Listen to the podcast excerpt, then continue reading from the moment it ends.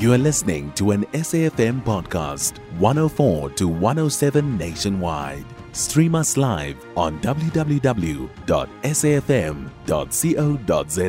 or via the SABC Plus app. SABC News, independent and impartial.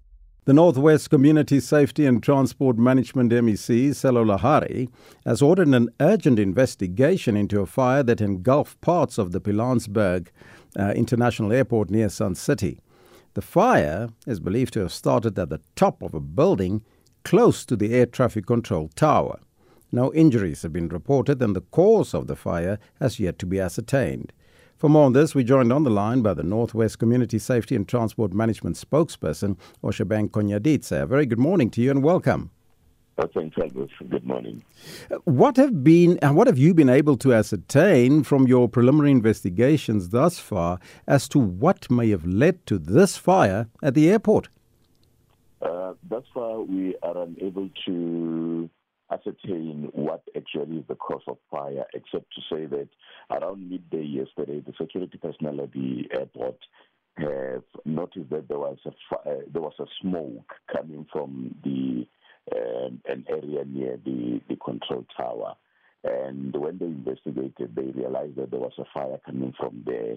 But um, if if you do know, uh, and for those who know the the Pilanesberg airport, it was flash roofed.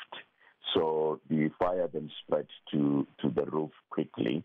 The uh, fire people at the airport tried to extinguish the fire.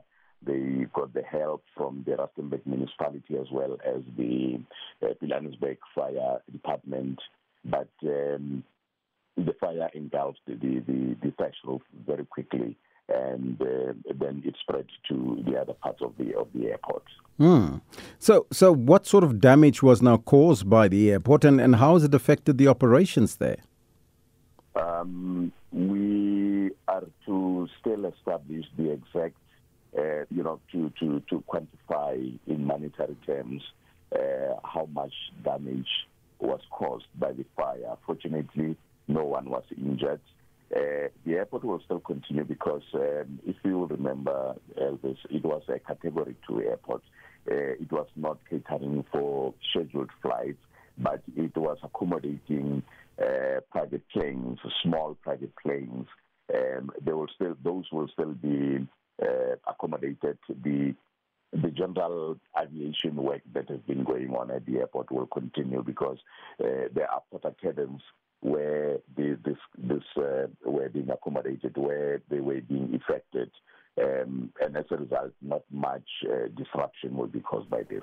At this stage, I know that you uh, you you you're basically busy with the investigations, but do you suspect any foul play or perhaps negligence by airport staff? Um, it, it's too soon, Elvis, to to try and, and say this or that because uh, at times we, we, we jump into conclusions because of what we see and later on then you know investigation points somewhere else so at this stage we'd rather um, wait until we at least have um, facts and mm-hmm. at this stage we would not want to speculate I thank you so much for your time. Oshebeng Koonyaditse, spokesperson for the Northwest Provincial Department of Community Safety and Transport Management. You can find SAFM Current Affairs on 104 to 107 nationwide. Our podcasts are available for download on all our digital platforms. SAFM, leading the conversation.